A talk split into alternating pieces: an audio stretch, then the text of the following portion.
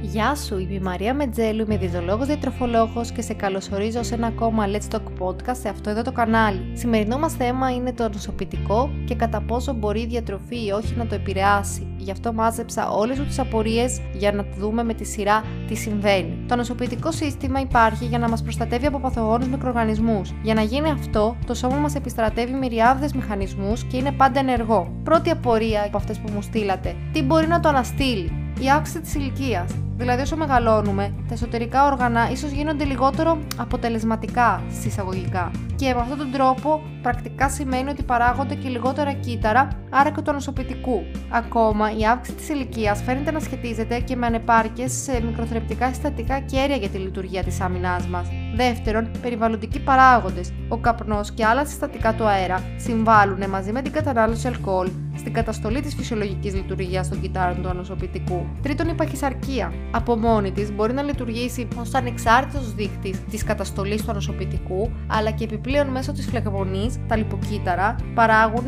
προφλεγμονώδεις ουσίες. Η φτωχή δίαιτα, δηλαδή η δυστρεψία και η ελλειπής πρόσληψη θρεπτικών συστατικών διαταράσσουν την παραγωγή και δραστηριότητα των αντισωμάτων και των κυτάρων του νοσοποιητικού. Τέλος, οι χρόνιες ασθένειες, το στρες, η έλλειψη ύπνου και η ελλειπής ξεκούραση μπορούν και αυτές να λειτουργήσουν επιβαρυντικά στη λειτουργία του νοσοποιητικού. Με ρωτήσατε πολύ, υπάρχει δίαιτα που να μπορεί να μπουστάρει το νοσοποιητικό. Η απάντηση είναι ότι πρέπει να προσλαμβάνεις όλα τα θρεπτικά συστατικά, να καλύπτεις τις ανάγκες σου τις ημερήσιες και να έχεις ποικιλία τότε ναι, αυτή είναι και η διατροφή που θα μπορέσει να μπουστάρει τη λειτουργία του νοσοποιητικού σου. Κέρια θερμικροθρεπτικά συστατικά είναι η βιταμίνη C, η βιταμίνη D, ο ψευδάργυρος και το σελήνιο, μιας και αυτά λειτουργούν σαν μια αντιοξυδοτική ασπίδα που προστατεύει απέναντι στις ελεύθερες ρίδες, η βιταμίνη Α και η βιταμίνη D, οι οποίες λειτουργούν στην ρύθμιση σωστά του γονιδιώματος των κυτάρων του ανοσοποιητικού, ο σίδηρος, το φιλικό οξύ, το μαγνήσιο και η πρωτενη, οι οποίες βοηθούν στην υγεία υγιή σύνθεση του DNA των κυτάρων αυτών. Τι δεν θα βοηθήσει σίγουρα;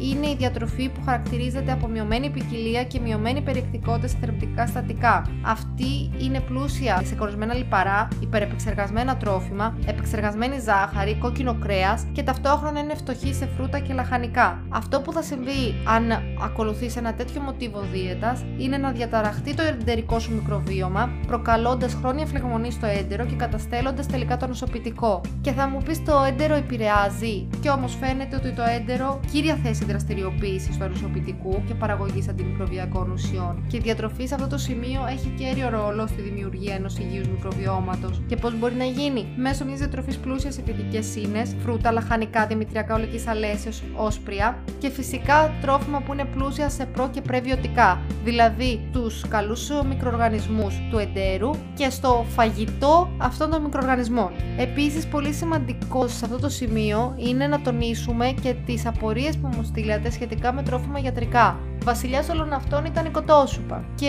αν με ρωτάτε αν υπάρχει επιστημονική ένδειξη, η απάντηση είναι όχι. Ωστόσο, έχει ενδιαφέρον γιατί είναι ο βασιλιάς των γιατρικών. Ουσιαστικά η κοτόσουπα είναι ελαφριά για το στομάχι, γιατί σε περιόδους όπως αυτές μιας ίωση, η όρεξή μας δεν είναι και στα καλύτερά της. Ακόμα μας παρέχει υγρά και ηλεκτρολίτες, προλαμβάνουν την αφυδάτωση που μπορεί να συχνά να συμβεί με τον πυρετό. Ακόμα είναι πλούσια σε σημαντικά θρεπτικά συστατικά που ανέφερα και πιο πριν, όπως είναι η πρωτενη και ο ψευδάργυρος που προέρχονται από το κοτόπουλο, η βιταμίνη Α από τα καρότα, η βιταμίνη C από το σέλερι και αντιοξυδοτικά από τα μπαχαρικά. Πολλοί με ρωτήσατε για τα cranberries. Τα cranberries περιέχουν φυτοχημικά, τα οποία είναι γνωστά για τις αντιοξυδοτικές και αντιμικροβιακές τους ιδιότητες, με αποτέλεσμα να αυξάνουν την ανοσία και να αυξάνουν και την αντίσταση στις μολύνσεις. Το τσάι είναι ο βασιλιάς των ροφημάτων και φυσικά είχε και κύρια θέση στις απορίες σας για το αν βοηθάει ή όχι βοηθάει ως προς το κομμάτι που καταπραίνει έναν ερεθισμένο λαιμό και φαίνεται να έχει κάποια βοηθητική δράση λόγω των κατεχινών, προλαμβάνοντας το κρυολόγημα, με τα βιβλιογραφικά δεδομένα ωστόσο να είναι περιορισμένα. Τι συμβαίνει όμως με τα συμπληρώματα διατροφής γενικά;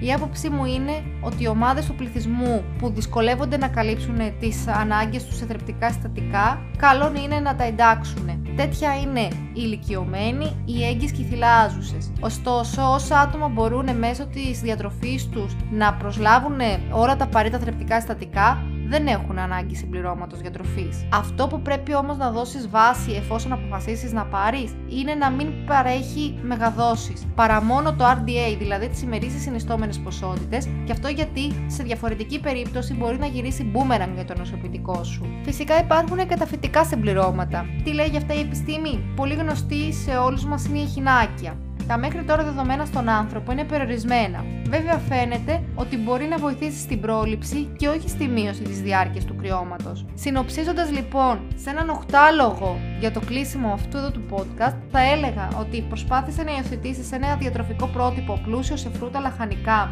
άπαχη πρωτενη, δημητριακά ολικής αλέσεως και να χαρακτηρίζεται από άφθονο νερό. Φυσικά η μεσογειακή διατροφή σε αυτό κατέχει τα πρωτεία, ωστόσο αν δεν μπορείς μέσω της διατροφής σου, φρόντισε για μια πολυβιταμίνη που να καλύπτει το RDA, όπως ανέφερα και πιο πριν, δηλαδή τις συνιστόμενες ημερήσιες ποσότητες. Αν μπορείς, απέφυγε το κάπνισμα, περιόριζε την κατανάλωση αλκοόλ, προσπάθησε να είσαι σωματικά δραστήριος, στόχευσες ένα σταθερό πρόγραμμα ύπνου 7 με 9 ώρες για ενήλικα, διαχειρίσου αποτελεσματικά το στρες και ακολούθησε τους κανόνες υγιεινής που αφορούν το πλήσιμο των χεριών και την ασφάλεια τροφίμων. Σε αυτό εδώ το σημείο θα ήθελα να σε ευχαριστήσω πάρα πολύ που άκουσες ακόμα ένα Let's Talk podcast σε αυτό το, το, κανάλι. Είμαι η Μαρία Μετζέλου και θα χαρώ πάρα πολύ να μάθω τα σχόλιά σου με οποιοδήποτε τρόπο θέλεις και σε περιμένω σε ένα ακόμα Let's Talk podcast. Έως τότε, καλή συνέχεια!